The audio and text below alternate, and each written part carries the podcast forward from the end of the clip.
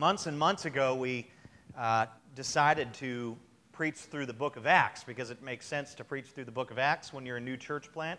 You get to look at, the uh, early church, you get to examine the scriptures that talk about all that, the historical account, the biblical account of the early church. And we're a very early church, so to speak, and so we've been kind of working our way through that book in a series entitled You Will Be My Witnesses.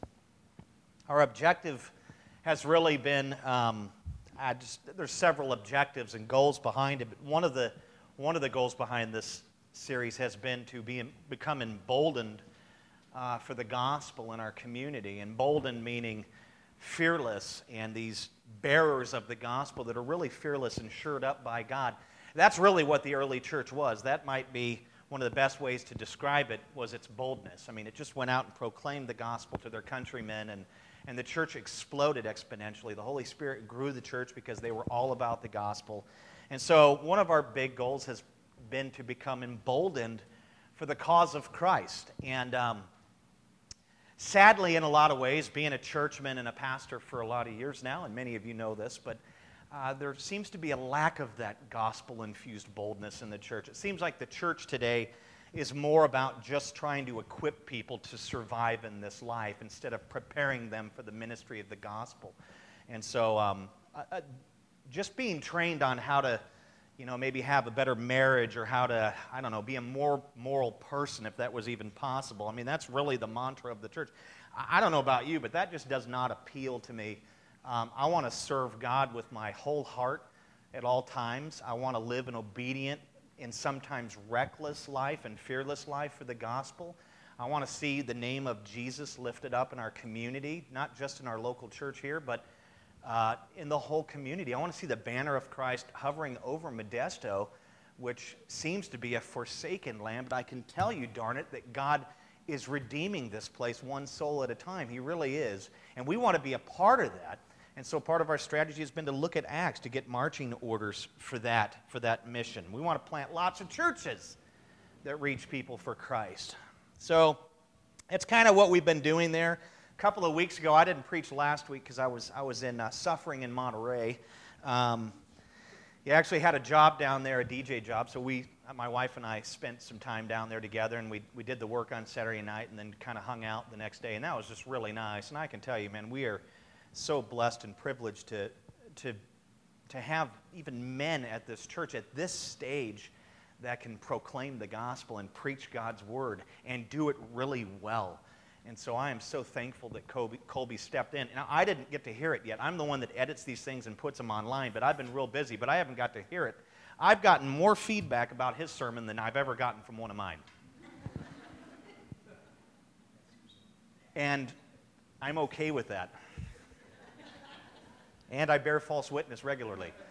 Um, but I heard you guys had a tremendous morning last week, and, and glory to God. Soli Deo Gloria, man. Thank you, Colby, for stepping in, and, and so many other people that just, you know, this church isn't built on me. I don't make it go around. I have one little part in it, and every one of us that serves here and is involved has one little part, and God brings it all together as one body, and things get done, and He does things in such an incredible way. But thank you, church, for let me go to get away to do that work and to spend some time with my lovely wife. We needed that time together.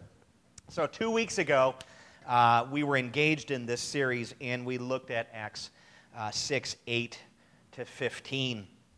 Just to refresh our memories through that time of study, we uh, were introduced really to a guy named Stephen. Stephen was a Hellenistic, uh, Messianic Jew, he was a Christian Jew who had been chosen to serve as a deacon in the Lord's church. Uh, and we learned two weeks ago that he was an extraordinary man of faith. He was full of the Holy Spirit, full of power, full of grace. I mean, he was just this remarkable man. And I, I said two weeks ago that we've often looked at him as just kind of the first Christian martyr but we really learned that he was so much more, and we're going to continue to learn that he was so much more than that. Really, an instrumental man in God's church, used by God in incredible ways. Um, we saw two weeks ago how Peter pretty much led the church to the Jews in Jerusalem, and then how Stephen kind of took it out to kind of like the half Jews or Hellenistic Jews. And then Paul, you know, took the gospel to uh, the Roman world, which would be the rest of the world. And so God's strategy in evangelism really was to have three main overseers and guys who were working, and that was Peter, Stephen, and then Paul. So he was this awesome dude of faith, man, an incredible man of faith.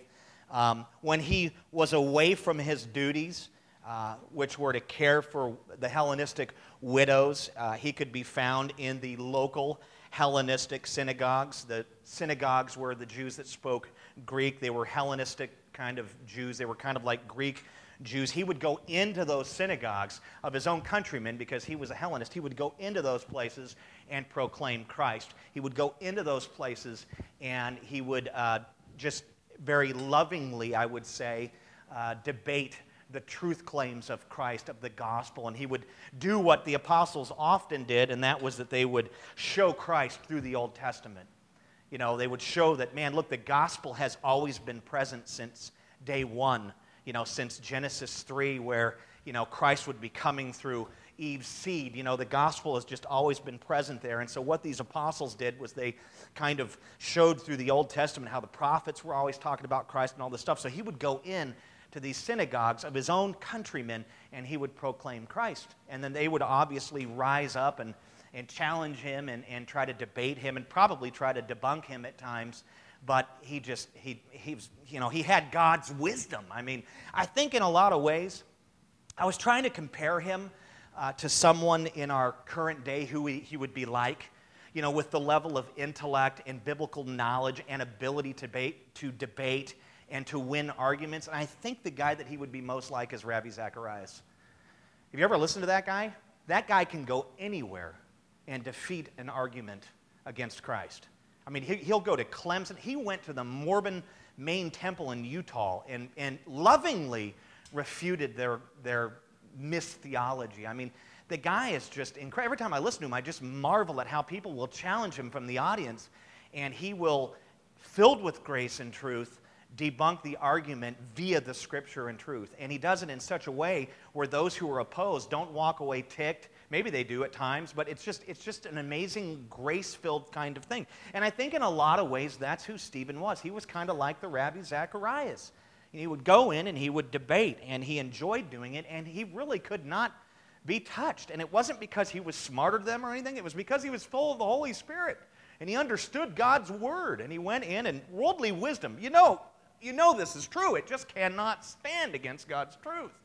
You know, men build these scaffolds of worldly wisdom and philosophy and things, and it just, God's truth just dashes those things to pieces. And, uh, and so that's what he was. He was this kind of fearless, bold guy who would go into these church settings and debate them with Jesus Christ. And why? What was his goal? To win them to Christ, not to win an argument. And so he was a powerful, powerful, powerful man. Now, what happened was, three of the synagogues that he visited quite regularly had some guys in them that got ticked off and, and came together and rose up against him. And what they did was they tried to refute him and debate him. And he, again, filled with the Holy Spirit, filled with grace and truth, so to speak, he debunked their arguments and, and they got really, really angry with him. I think it was pride you know, their arrogance. They didn't like the fact that their arguments were dashed to pieces by God's truth. And so they rose up against him, and then they, they lost the argument, and then they instigated men against him. False witnesses is what the scripture says.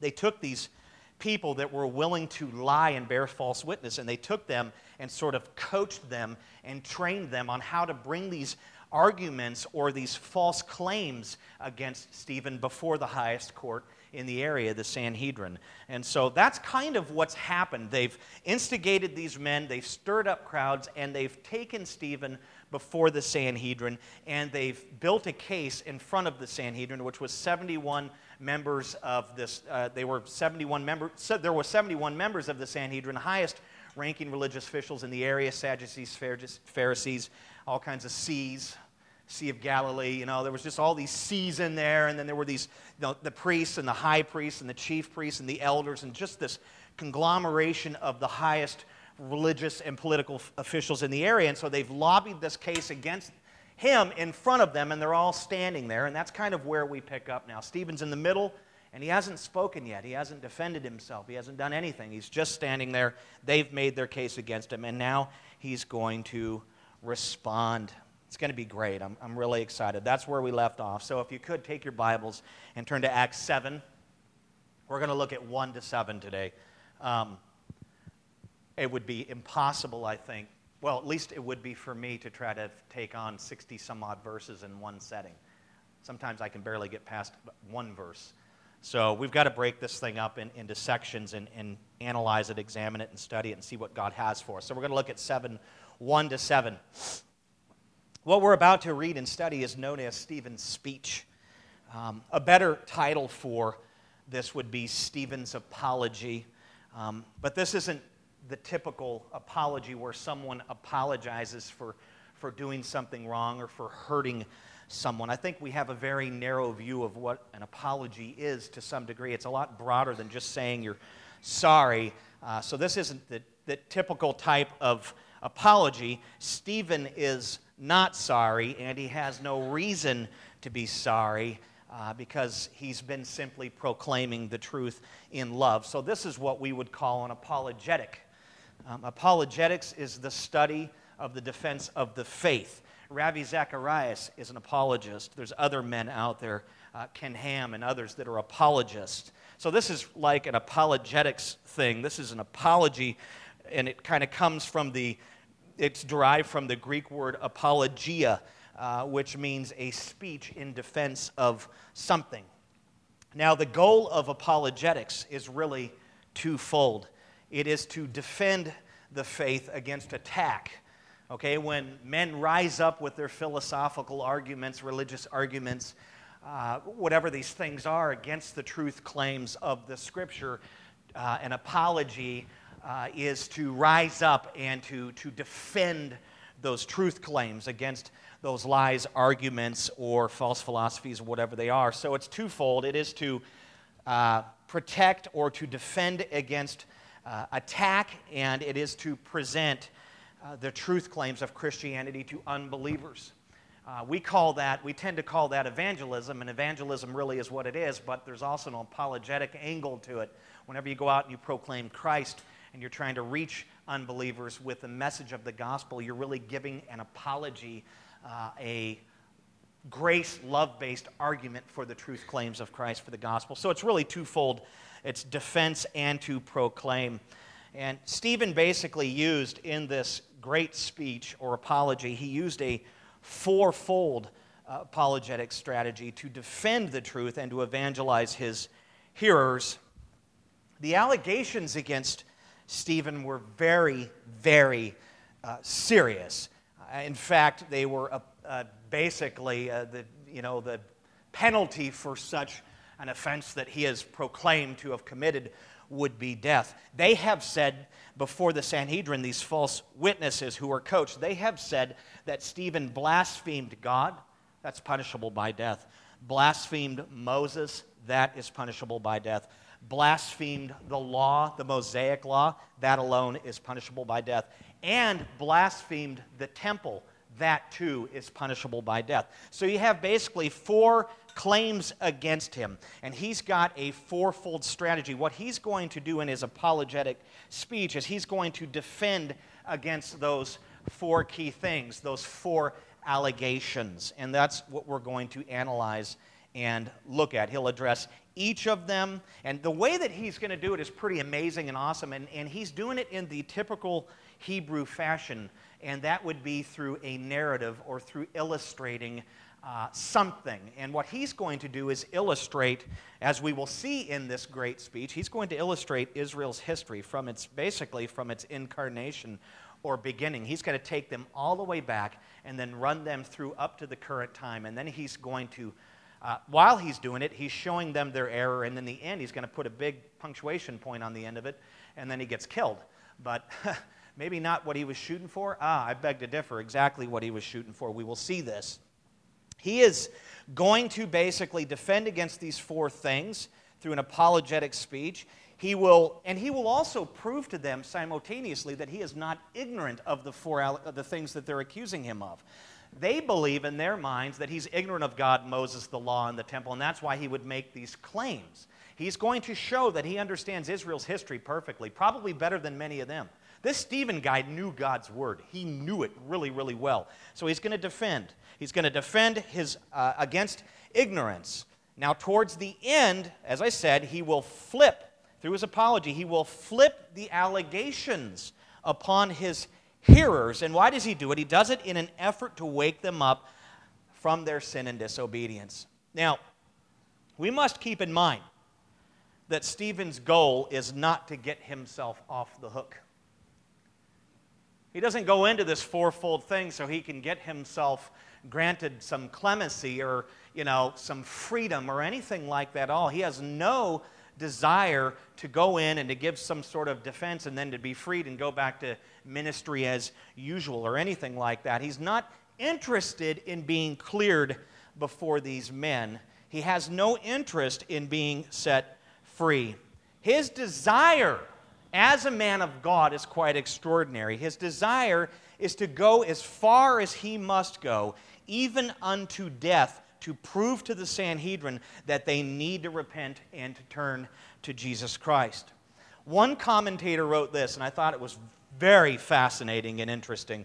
One commentator wrote this. He said that Stephen basically dared the Sanhedrin to kill him so that he could prove that Israel has always rejected and even murdered those whom God has sent to them.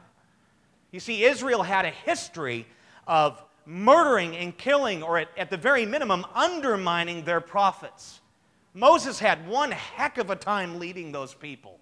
And all of the other prophets that came were either stoned or sawn in tune or killed by God's people. And so Stephen wants to show them ultimately their error and how they've treated all their prophets. And, and the thing is, at this moment in history, at this moment in the narrative, they, they are fully aware of how they've treated their prophets. And they sort of have this attitude of repentance like, well, we blew it with this guy, we blew it with this guy, we blew it with this guy, but they still don't get it. And he is seeking to prove to them by his own martyrdom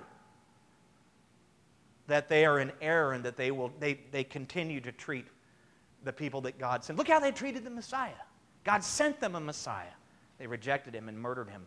Stephen is forfeiting his own life to prove that point. Is that a man of faith or what? That you would actually take your own life and say, they're going to kill me for this, but I'm going to proclaim it. And ultimately, my death will prove to them that they've always turned their backs on the men that God has brought them. Are you kidding me? Yeah, that's exactly what he's aiming to do. I don't know if I have that kind of faith that he would willfully put his life out there, knowing that they're going to kill him, knowing that his own words are going to have him killed? That's what he's about to do. Isn't that incredible? Let's read our main text together, and then we'll pray and we'll examine it line by line, and it'll take several weeks to get through it. And all of these things that I've said, he'll draw out, he'll show the history and how they've rejected their leaders and all of this. And then at the end, it just kind of climaxes with this moment. Unbelievable. Let's read it together. Acts 7 1 to 7.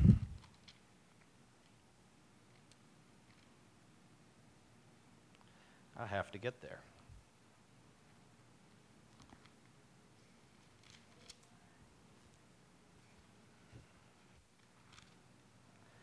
Acts 7 1 to 7. I'll be reading from the Holy ESV Bible. I'm going to convert you guys one of these days. I'm telling you. I'm going to get you to turn. nope. All right. 7 1 to 7. And the high priest said, Are these things so? And Stephen said, Here's his reply Brothers and fathers, hear me the God of glory appeared to our father Abraham when he was in Mesopotamia, before uh, he lived in Haran, and said to him, Go out from your land and from your kindred, and go into the land that I will show you. Then he went out from the land of the Chaldeans and lived in Haran. And after his father died, God removed him from there into this land in which you are now living. Yet he gave him no inheritance in it not even a foot's length, but promised to give it to him as a possession and to his offspring after him, though he had no child. And God spoke to this effect that his offspring would be sojourners in a land belonging to others, who would enslave them and afflict them for 400 years. But I will judge the nation that they serve, said God, and after that they shall come out and worship me in this place. Father, as we begin to study your word, God, I mean, we've bathed this service in prayer, and this is one of those moments before we proclaim your word, before I teach it, that we need to bathe this in prayer. Man, we would never want to enter into a moment like this without first seeking you and asking for your help, God. We are finite beings with limited understanding and a strong propensity to sin to distraction, Lord, and, and we desperately need your help in this moment. I need your help to proclaim your truth, to be a vessel that you may use, God. So come, fill us now. We know that you're here. We sense your presence, but fill this time with your presence. Fill me with your Holy Spirit, Lord. Fill these folks with your Holy Spirit. Grant them understanding, grant them eyes to see, ears to hear, hearts to receive your marvelous, miraculous truth. And may we not be mere hearers of your word, God, but doers, as James said. God, help us in this moment. May we marvel at your truth. May we fall deeper in love with you, Christ Jesus, for what you've done for us on the cross and through the resurrection, the gospel. We pray these things in the name of Christ. Amen. All right, let's do this. We're going to break it down verse by verse. You might want to get your notes and stuff ready. And you can follow along. And I think I've even got stuff up on the screen, just the verses probably. Let's begin by part of verse 1. It says, And the high priest said, Are these things so? After the false witnesses gave their testimony, the high priest asked Stephen, if he was a blasphemer, because that's the case they built against him. He's blasphemed God, he's blasphemed Moses, he's blasphemed the law, he's blasphemed the temple. The high priest simply says, Is that so? The high priest at this time was probably still Caiaphas. Caiaphas was the reigning high priest during the ministry and trial of Jesus, and he held office according to historical accounts, up to about 36 AD. So it is believed that what we're reading took place before that. Um, Caiaphas, I, we've covered some of this stuff in the past, but it's good to refresh our memories. But Caiaphas, uh, he was the reigning high priest, and he was a Sadducee. Uh, he was also the uh, son in law of Annas, who was the former high priest. Caiaphas was a political leader. Um, he basically spent most of his time working to please Rome. He worked to keep Rome happy so that he and his cronies could maintain their incredible business of making huge bucks at the temple. Um, if you studied the gospel accounts, you'll see that the temple was this uh, place where lots of trade and, and, and money was exchanged and, and you know, animals were sold uh, so people could buy them to sacrifice them in that very space. And, and they were basically ripping people off. They were charging far more for a dove and for other things than they should have. And it was just this horrendous money making scheme. It, they turned the temple basically into like a strip mall.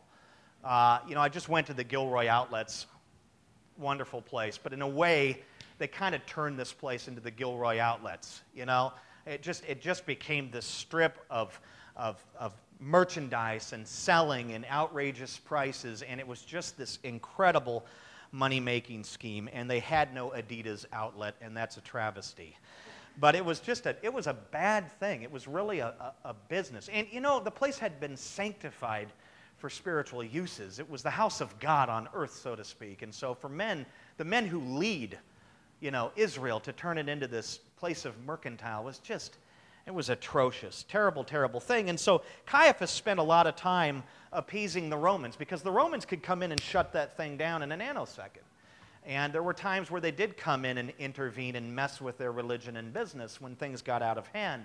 And so Caiaphas spent a lot of time smooching them and, you know, and just wining and dining them and being in cahoots with them and, and those kinds of things. Um, ultimately, Caiaphas was a godless man.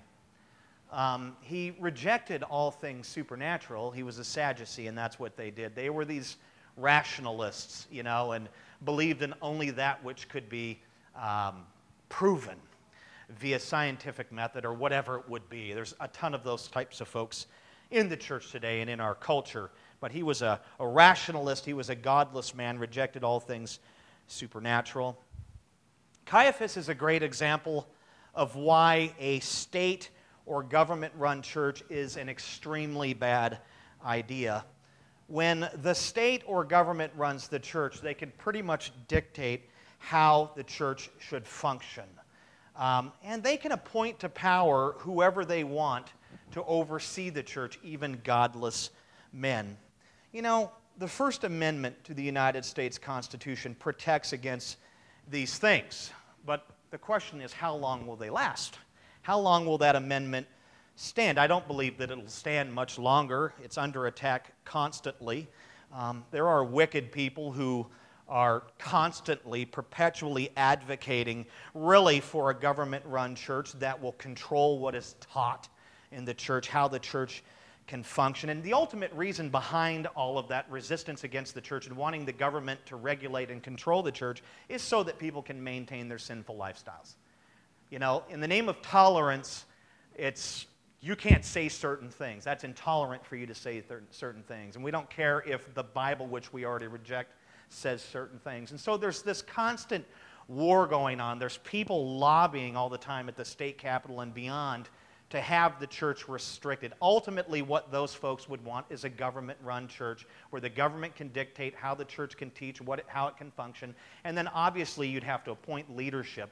And the government has no concept, not that there aren't members in the government that are godly, there are good Christian men and women in the government. For the most part, it has no concept of that, so they can appoint anyone.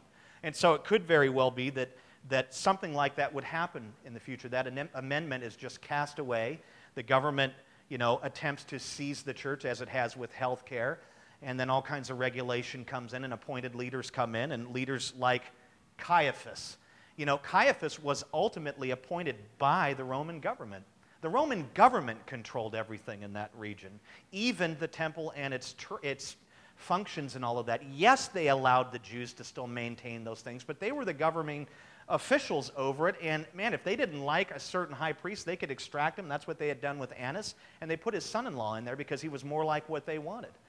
And I, I, believe in a lot of ways that, that part of America's fall, not that this isn't the greatest nation, the reason why it has been the greatest nation is because of liberty and the freedom to love God and to worship Him the way you desire. But I believe those things are not only challenged, but I think in the future, part of our fall will be government control of, of religion, of the church. And, and, the, and the, the, the incredible thing about it is, is that I think that it'll mostly be focused on Christianity. Oh, there's incredible tolerance and, and leeway for other religions, but it, it's just Christ. And I think the reason ultimately for that is because the gospel is an offense to those who are perishing. That's why. That's why people are opposed. And so someday we could have a, you know, a, a government ran church. You know, China, the church is exploding in China, but guess what? The government oversees it and dictates what they can and can't do. You know, and why do you think there's underground churches? They don't want to be tethered to that government and told what they can and can't do and what they can and can't teach on. And so I think we're headed there. I think we're headed there. And I think that that might be maybe the precursor to one of the greatest revivals that America's ever seen because we don't have that kind of persecution here. We have all this liberty and freedom, and we have completely abused it and turn the church into something that it shouldn't be. And maybe that's God's way of saying, no, I'm going to let you become subservient to a hostile government. Who knows what's going on in the mind of God? But it could be coming. And so we could see this Caiaphas type of leader, or worst, a Pol Pot or worse, a Chairman Mao who just slaughtered Christians. I mean, who knows? Who knows? All in all, Caiaphas is really the fruit of a state run church. He was appointed by the government of Rome, and he was godless and really no good. Again, he questioned the man of God, Stephen. What did he say? He said, Are these things so? Are you a blasphemer? Look at 2. And Stephen said, Brothers and fathers, hear me. Stop right there. Stephen began his apology by showing solidarity and respect. He said, Brothers. Stephen identified himself as one of them, as one of their brethren. That's the solidarity. Now, we're not talking about as a brother in Christ, we're talking about as a brother um, or fellow Jew. As a Hellenist, his listeners would not have regarded him as a brother. They saw him as a foreign half Jew who had been tainted by Greek culture. They had contempt for his kind. But Stephen saw them differently. He saw them as the covenantal people of God, as the children of promise. And he considered them brothers and was not ashamed to be identified with them. He loved them, though they despised him. This was ultimately caused not by his um, Judaism, but by Christ himself, caused by the gospel. It is likely that prior to knowing Christ, Stephen may have been at odds with men like these. Uh, there was a tremendous rivalry uh, between Hellenists and Hebrews. There was a bit of a social war, if you will, going on between them. But the love, grace, and mercy of Christ had extinguished some of that animosity, at least for a handful. Stephen loved his brethren because the love of Christ compels such a love for others. Did you hear me? It is the love of Christ, it is the work of the gospel that causes compels us to love those around us, even those who belong to other religions, those who think differently, those who cling to worldly philosophies and false arguments and all of those things, uh, those who we work with who uh, do not know Christ and who engage in every form of debauchery in those things. It is the Christ of the love of Christ that compels such a love such a love. And that is what is he, he's experiencing. And he shows his solidarity with them because of the gospel. He calls them brothers. One would think uh, that uh, he might have responded a little differently with such allegations, that he might lash out.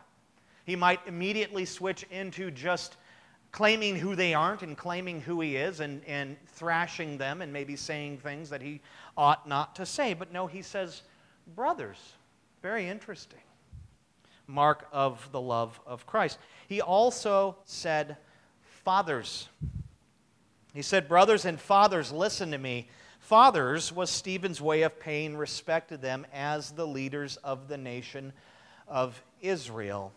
Now, that's fascinating to me because Christ had rejected them as leaders. They ultimately rejected him, and Christ rejected them and cursed them and gave them seven woes in Matthew 23, which are quite mind blowing, calling them a brood of vipers a number of times and all of that. But, and that's not because Christ did not love them or care for them. He came and spoke to them, trying to reach them with the gospel. But it's really interesting that he calls them fathers here. Uh, Stephen is fully aware of their rejection of Christ. He knows that these men put Jesus on a cross. They were the ones that ultimately made the decision, delivering him to Rome. And so he knows that they have basically, in essence, forfeited their leadership, but he pays them that respect anyways because they're still serving in that respective role.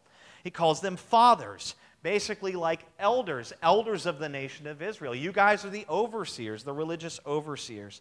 So he pays a little respect to them before he opens up and begins his apologetic. Look at 2. And I think the same could be saying, it applies to us in that when we defend.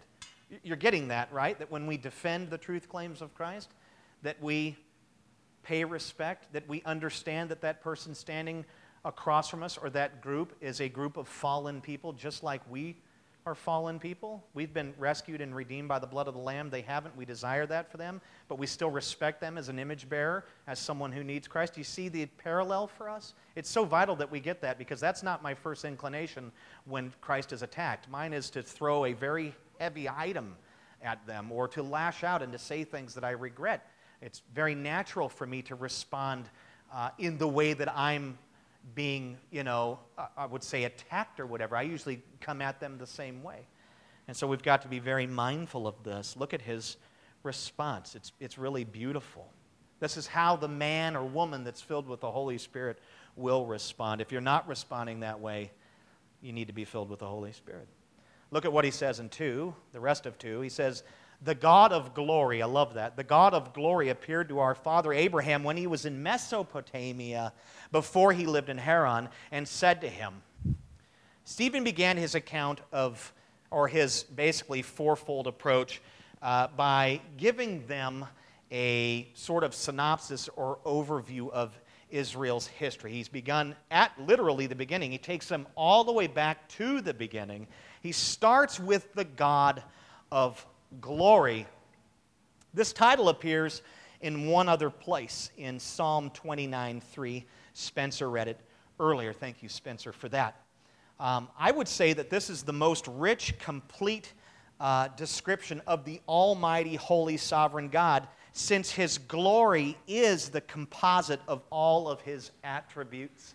You know, all that God is really, not that anything is below this, but in a way, God is all about His glory. Glory is the ultimate thing. And so all of His other attributes are supportive of His glory. And so when we see in the text only in two places the God of glory, that's kind of this all encompassing, wow, He's at that level sort of picture of God. The God of glory. Beautiful. Beginning with um, the God of glory, beginning with God, really signified Stephen's belief that God was sovereignly behind all redemptive history and that he was the orchestrator of the nation of Israel. Very interesting. Stephen be- believed, fully believed in the sovereign God.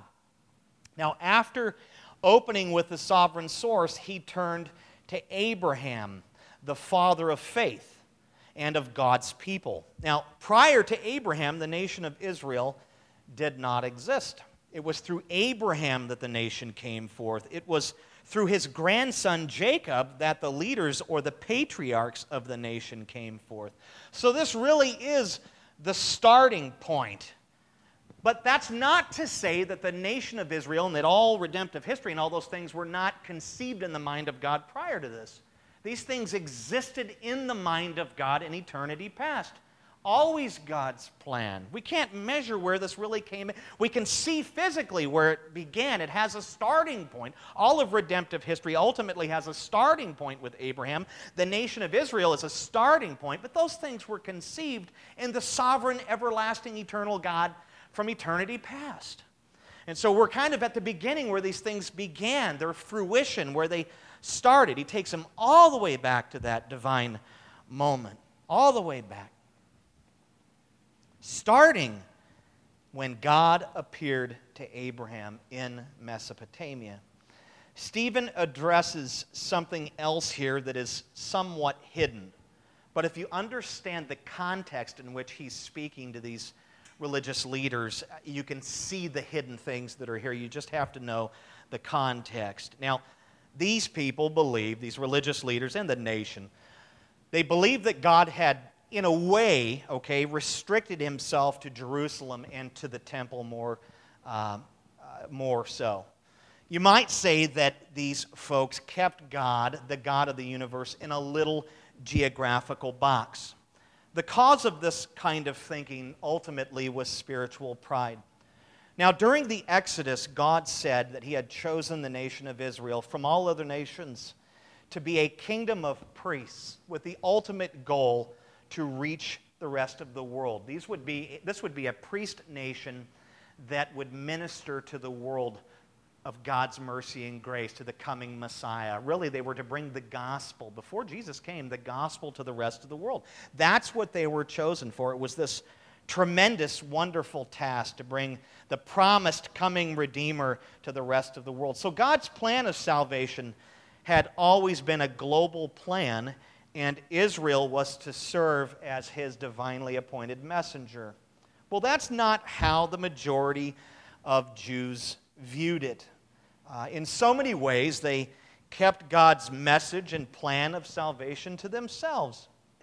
Now, this is not to say that, that every Jew and all Jews were always guilty of this, because God has always had a faithful remnant that obeys him. But the overwhelming majority of Israelites really worked and tried to keep God to themselves, tried to keep him hidden away in a little wooden box behind a veil. Now, Stephen understood this. He understood their sin of divine seclusion and ultimately trying to keep God to themselves, trying to keep those blessings to themselves. He understood these things. And part of his apologetic was to expose his listeners to their sins of idolatry and divine seclusion. At this point in the narrative, the Jews had basically traded their love for God for the love of the law, uh, their love of God for the love of the temple, their love for God for the love of their country. Stephen begins to systematically dismantle this idolatry in verse 2 by reminding his hearers that God has operated, has functioned, has done things outside of the Holy Land. Okay, they had this incredible idolatry that was all rooted up in nationalism. Israel's the greatest. Israel's it. That's the ticket. That's where God is. That's where God functions. That's where He ministers. That's where He does all of these things. Now, Stephen, or not, yeah, Stephen basically tells them, he tells them that when God first visited Abraham, it wasn't in the Holy Land. It wasn't in Palestine. It was in Mesopotamia. You see what he's saying here? You're all rooted up in nationalism. You think that Israel is the ticket and that's the key, and you worship this possession, this promised land possession. You worship it as your God. And I'm showing you that God does not function solely in that place. In fact, this place did not exist when God first came and spoke to Abraham. You see the inference there? He's reminding them, you've got to get your mind out of this geographical location for a moment, is what he's basically saying. Now, Abraham was from Ur, Mesopotamia, which was about 550 miles north of what would later become the city of Jerusalem. So the inference here is that God isn't limited to Palestine, that God is not bound to their parameters.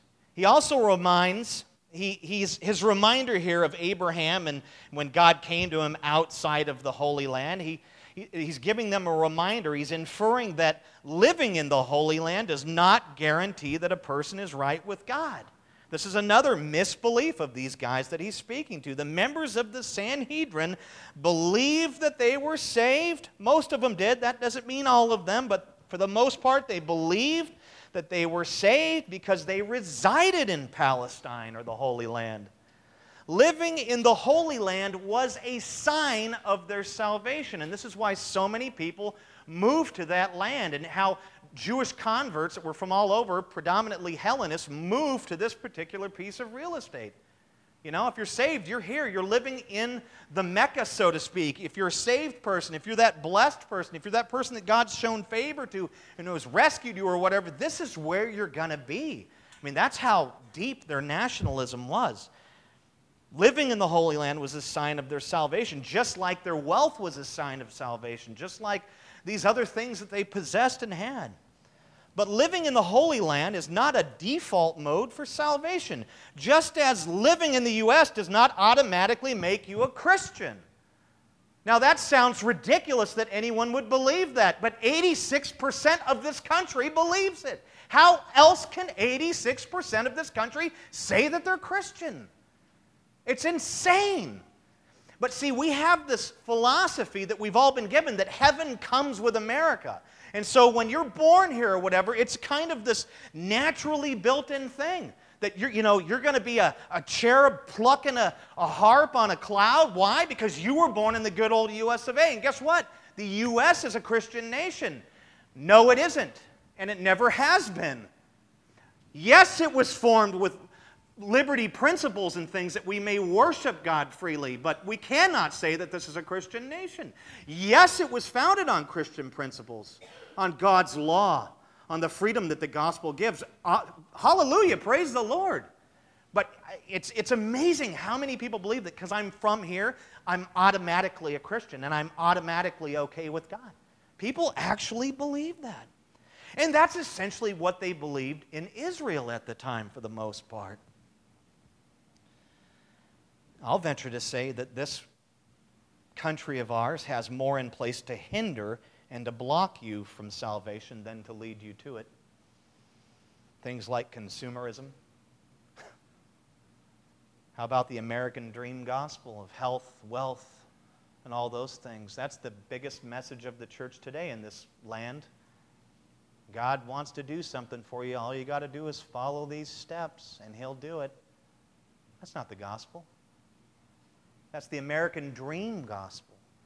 And I'm not necessarily opposed to the American dream or American ideal that liberty, you can pursue happiness. You can, ultimately, what they meant by that was that you can worship God the way that you desire. We're not going to dictate to you how you can do it. But there are things that are in place in this nation that block us and prohibit us. And they're perpetuated by the citizens. Sinful citizens. We're all sinful citizens. We're the ones that come up with these things.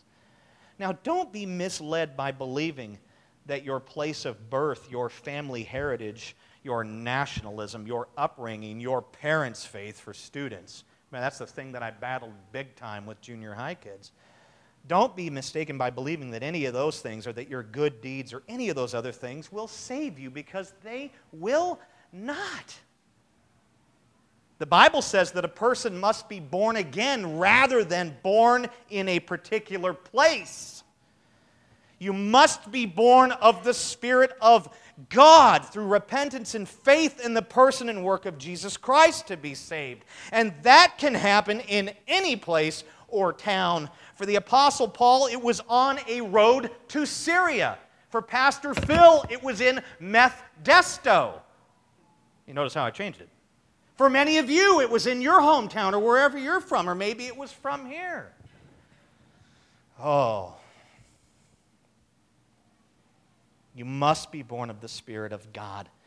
And that can happen anywhere, wherever God makes it happen. Now, Stephen's point was not to undermine the Holy Land or the Promised Land, he was not trying to devalue it. He was simply trying to lead his hearers away from their idolatrous hold on it and away from keeping God in a nice little Jerusalem box. He was trying to show them that their zeal for the land, God had given it to them, promised, that was a good thing, but he was trying to show them that their zeal for the land had turned to deadly idolatry. This is why he reminded them of how God first met Abraham in Mesopotamia, which was far from the Holy Land.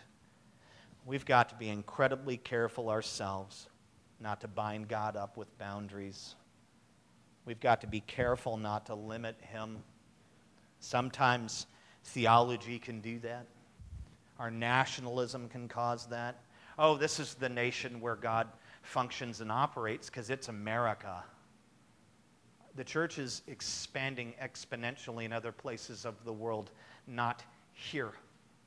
They say six to 7,000 people come to Christ in America and Europe combined, where there's 30,000, 40,000, 50,000 a day in China, 40,000 a day in Africa.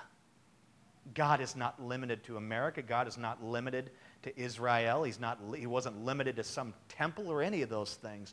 And they had boxed him up in a pretty little box and said, He's all ours. His promises are for us and us alone. It's so easy for us to mishandle the faith that we've been given to think such things.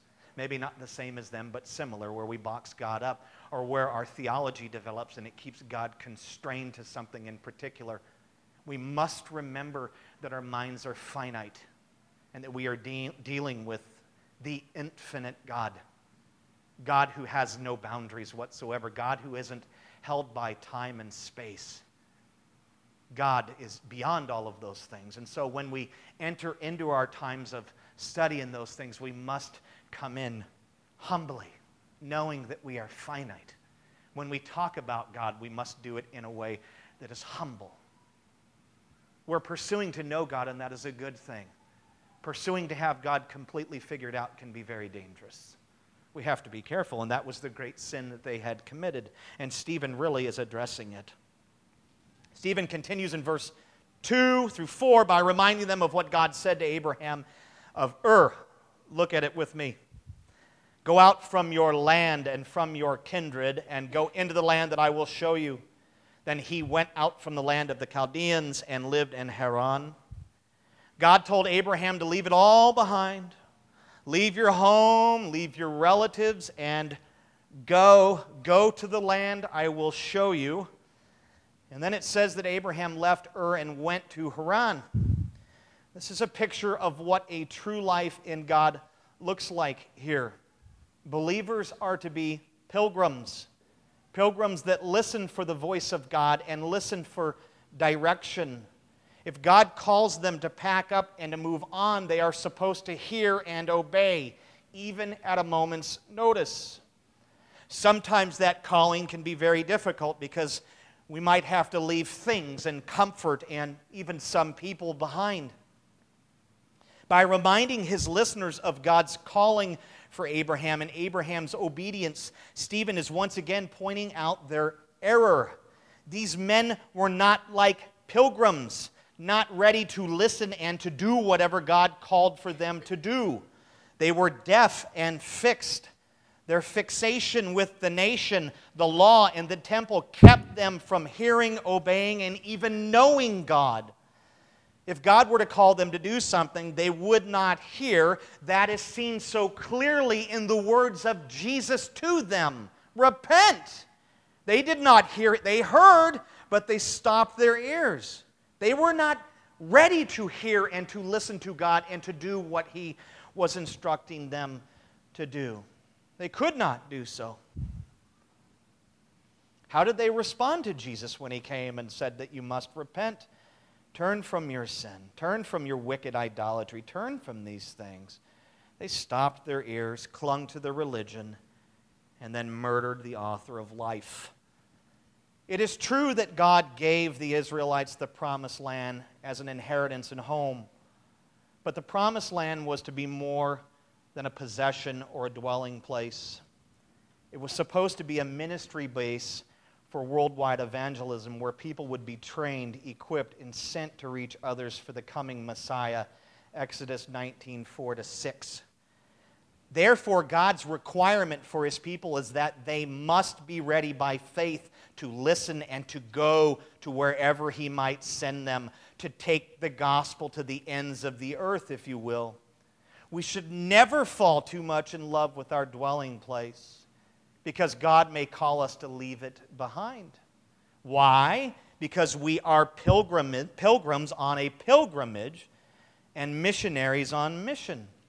By faith, we must keep our ears open, and by faith, we must obey if we get the call to move on. Now, this line of thinking was unfathomable to, to Stephen's hearers, and it probably is to some of you as well.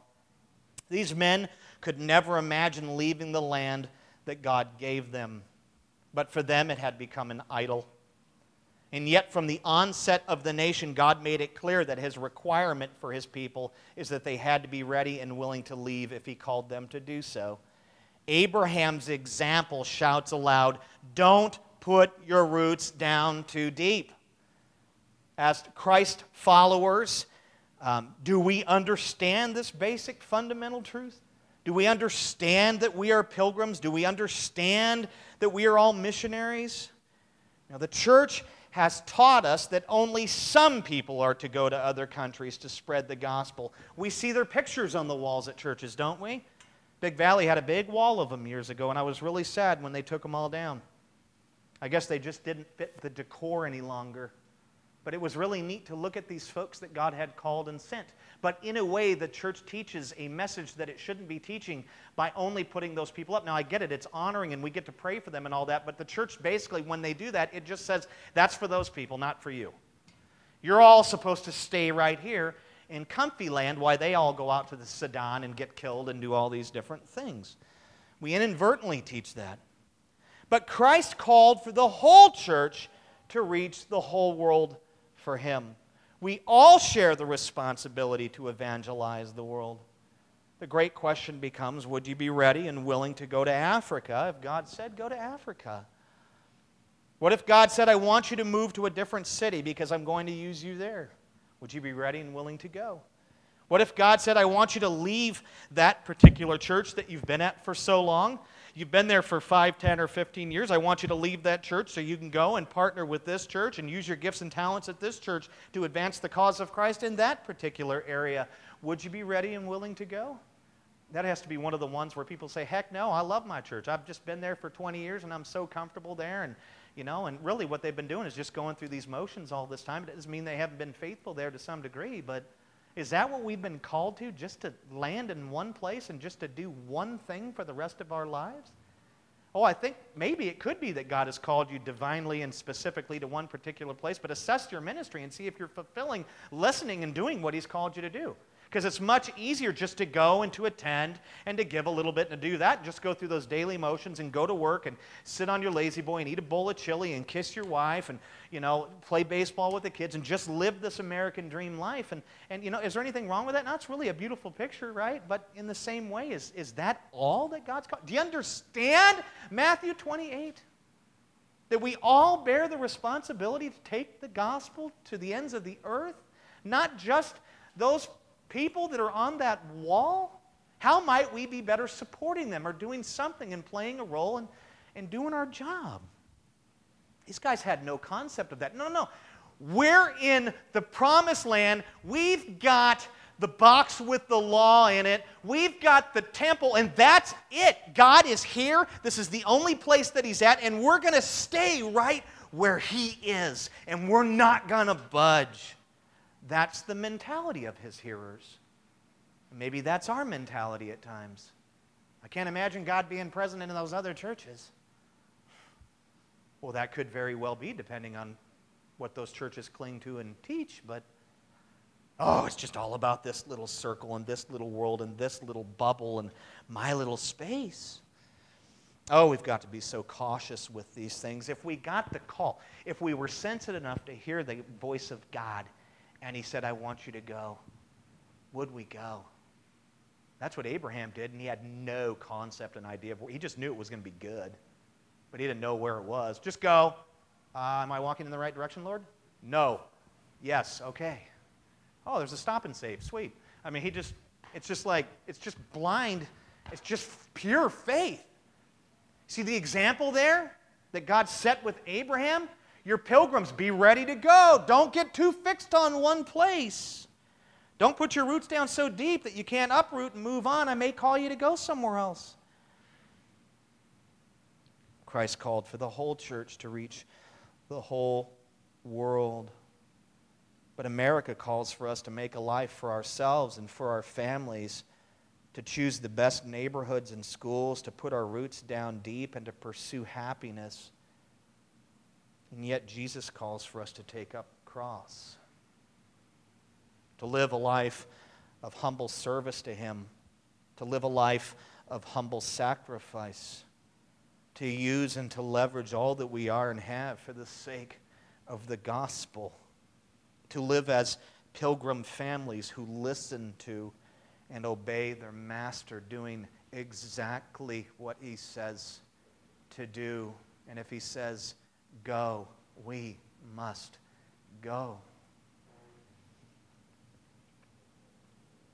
Let's look at the rest of four. Gosh, may we not be a people that are just fixed on this one thing. Part of my journey was to get out of the fixture, my last church, because I knew I could spend the rest of my life here And that's what scared me. No, I got something else for you, Phil. No, Lord. They got killer benefits here. My kids get to go to the school for free. Lord, are you kidding me? Oh. We took a step in faith, and you have done the same thing with us. It's been just glorious so far. And this is the beginning. This is just the beginning. Oh. Look at four. And Abraham's father died. God removed him from Haran into this land in which you are now living, yet he gave him no inheritance in it, not even a foot's length, but promised to give it to him as a possession and to his offspring after him, though he had no child. After the death of, death of Terah, Abraham's dad, God sent Abraham uh, to Palestine. Stephen calls Palestine the place where you are now living. He's referring to those men. He's talking to those men that are standing in front of him, and he calls them you because he knows that they are the true Jews, those born of the promise, fully Jew. He says, The place that you are now living, this promised land, Palestine, the Holy Land, is what he said. Abraham's obedience under God's sovereignty accomplished God's purpose for his life. Uh, he made it to the destination in which God called him to go to. Stephen focuses on Abraham as a man of faith. Completely by faith, he obeyed God's sovereign call and left his homeland, not knowing exactly where he was going. Even when he arrived in his new country, God gave him no inheritance in it not even a foot of ground.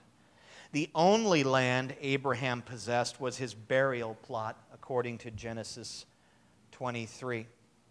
All he received, and though he had no child or heir at that time, was God's promise and pledge that he would give him and his offspring after him the land as their possession.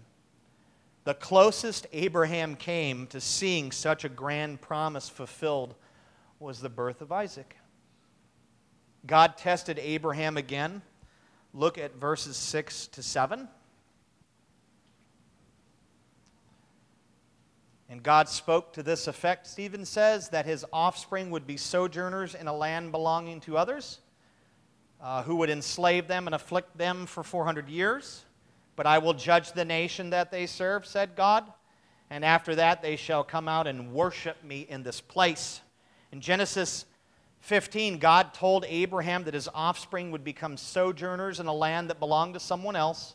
He was speaking of Egypt.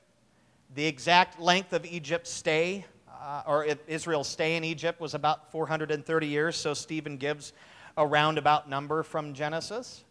Um, God told Abraham that he would judge the nation that enslaved his progeny and he would free them so that they could return to Palestine for what purpose?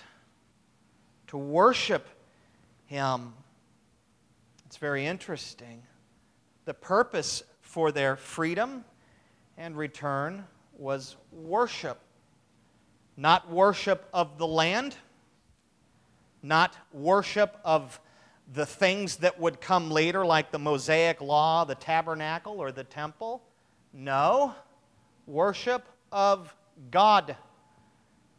The possession was given for the purpose of divine worship.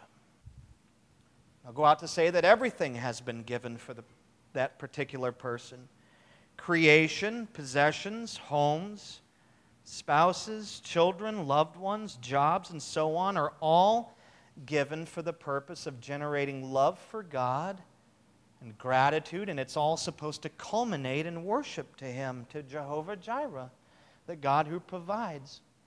Even a thorn in the flesh is given for the purpose of worship. Even tragedies, our ailments and difficult experiences are supposed to drive us deeper into God. They are supposed to create a greater reliance on Him and a broader, wider heart of love for Him. They are meant to bring us to the place of helpless, humble worship. Some of us have allowed things to come into our lives that God is opposed to, things that offend God and harm us and harm others, things that do not inspire worship. Again, the reason why he's sort of emphasizing on this generalized truth of Abraham not receiving these things while he was there is to illustrate further their clinging to the things and all of that. Man, this guy came and he was held up in the highest level to them and he didn't receive the things. And you're clinging to all of them as your idols. He's rebuking them again in a way here. But for us, I was thinking about this that one of the, one of the things to me that's such a trip have you gotten to a place where you begin to see all that you have around you? And that in those moments where you see what God has given you, you worship Him? I just started doing that really for the first time. Isn't that weird? The pastor, yeah, I'm bad. I, it just, it's, this is going to sound so trivial and stupid, but I'll, I'll walk out into, uh, we have this middle room between our garage and the house. And it's all enclosed and all that. And I'll walk out into it and I'll look at this big old pile of sound equipment that I have that I've been buying over the years. And every time I look at it, because I had none of that and I had no money for any of it, this is for my DJ business. But I look at that big pile and, and I worship God. You gave me all that stuff. You know, now I look at my kids and it's like, man, you entrusted those, those beautiful, hard to raise kids. You know, I, I come to this church and it's not something that he's given me, he owns it, but it's like you formed this church. And, and I know part of it is because I have this calling on my life and, I, and I'm working to be obedient and you're blessing me through it. So, in a way, it's like you're blessing me through this place. I look at my relationships and all those things. You know, all those things, all those good and perfect things that God gives come down for the purpose of generating worship. Just as the promised land and, and all that God had given to the Israelites for the, was for the express purpose of worship. Yeah, but those men did not worship God because of what they had. They worshiped the things. You know, and, and it, just, it just strikes me because I think sometimes we, we get a, a misconstrued view of things and, and we worship those things. And, and sometimes, like I was leading to, we, we let things into our lives that don't inspire worship, don't we? We let things into our lives that divide, that, that are sinful that God is opposed to. And there's no way that they can perpetuate some level of worship. Now, our process of getting through those things and repenting and become, you know, being filled with contrition and changing, now that can inspire worship. And maybe that's the purpose of our fallacies and sins and things at times that we come through them and we become worshipers. But man, we allow things into our lives at times, I think, that don't inspire worship. And God brings things into our lives that are supposed to generate worship. It's fascinating to, to think about. We do allow things that do not inspire worship. And I'm always reminded of how Jesus visited the temple many times during his life and ministry. And on two occasions, he flipped tables and cleared the temple of wickedness. For us, we are the body and temple of Christ. If we have allowed wicked things and things to come into our lives that do not perpetuate worship, but perpetuate sin and trouble and damage. Maybe we need to allow Christ to come into our temple and to flip some tables, to cleanse us. These things could be on your computer.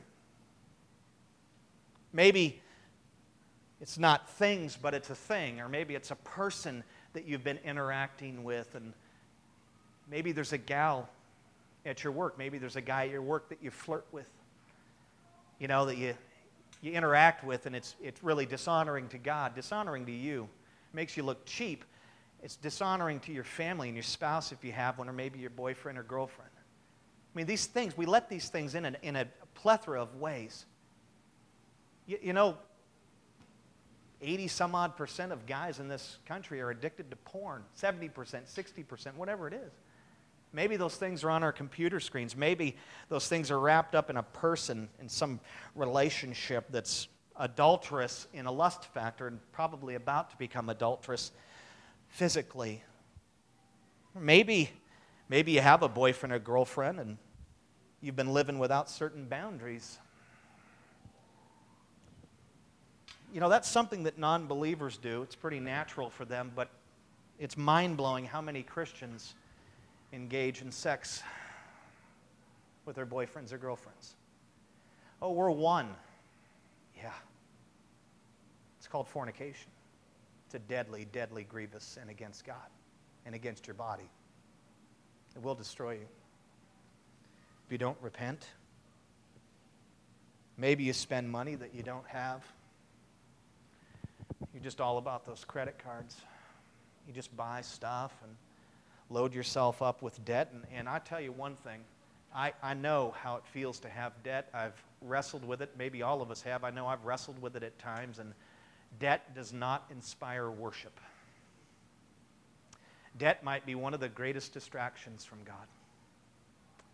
It's a terrible, terrible, terrible sin. Maybe drugs or alcohol, or maybe drugs, or I should say a little too much alcohol. Perfectly okay to have some booze, but drunkenness is forbidden. Maybe too much booze. Can't tell you how many Christians I've met through my walk of faith and as a pastor who get sauced all the time and think it's okay. It's like, no. What are these things? What are these things that we have allowed into our lives that do not inspire worship? The Israelites' freedom from Egypt the inheritance, the promised land, was given for the purpose of worship. That's a pretty profound thought. That God gives so that he may be worshiped. That he may be worshiped. You ever really studied Psalm 23? He makes me lie down in green pastures. It's all about this ministry of the Lord to his sheep. It's beautiful. He feeds us, He brings us to the greatest pastures, and he, he, he brings us by still waters where there's peace. I mean, He gives us the very best. And that psalm is wrapped up. There's a purpose for why He does what He does, it's for His name's sake, for worship. God saves because He wants to be worshiped. Oh, no, it's just for love. No. Love isn't the only motivator for salvation. God is concerned with his glory. He redeems people that they may worship him and serve him. Oh, well, he's selfish for doing that. Well, if you're outside of Christ, that line of thinking is pretty easy to hold. If you're inside of Christ, you know what you've been rescued from. And if the exchange is worshiping the rest of my life, hallelujah, hallelujah, hallelujah, I'll be like those angels flying overhead. Holy, holy, holy. I'll do that forever. Are you kidding me? I know what I've been rescued from. God brought them out of Egypt that they may worship Him. God gave them the promised land that they may worship Him. God gave them the temple that they may worship Him. God gave them the law that they may worship Him. God gave them, prior to Christ, their greatest deliverer and leader, Moses, that they may worship him. The reason why God has given to you is that you may worship. If you have things in your life that prohibit that, let the Lord flip some tables.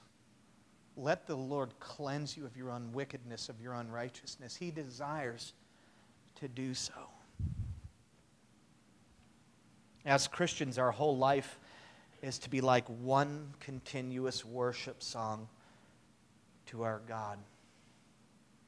It's not one that we get tired of. We are living sacrifices. Daily, our old self is being put to death. Daily, we take up our cross. Daily, we listen to and obey our Master. Daily we praise Jehovah Jireh, the God who provides. All of this is done through the one whom God sent, Jesus Christ, our Redeemer, our rescuer, our deliverer. May worship be our loving response, moment by moment, minute by minute, to our good, gracious, giving Heavenly Father. Praise Him for what you have. Praise Him for what you don't have. Praise Him in good times, and praise Him in bad times. Praise Him during sunshine. praise Him during storm. That's what He's called us to. May we not be like those whom Stephen addressed. God has no boundaries. God is at work in our world. The gospel is going forth. God is saving people. May we be supporters of that mission and ministry. May we not box him up with our theologies, our thinking. And may we allow the Holy Spirit to convict and to remove those hindrances and things that do not perpetuate worship in our lives. And we all have them. I want to read a psalm over you, and then we'll have communion. Psalm 34. You can turn there if you want.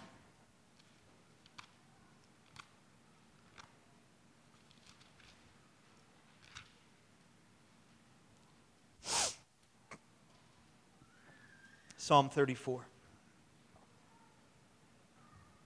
The psalm is so encouraging to me, and ah, we all need to be encouraged. I will bless the Lord at all times. His praise shall continually be in my mouth. My soul makes it boast in the Lord. Let the humble hear and be glad.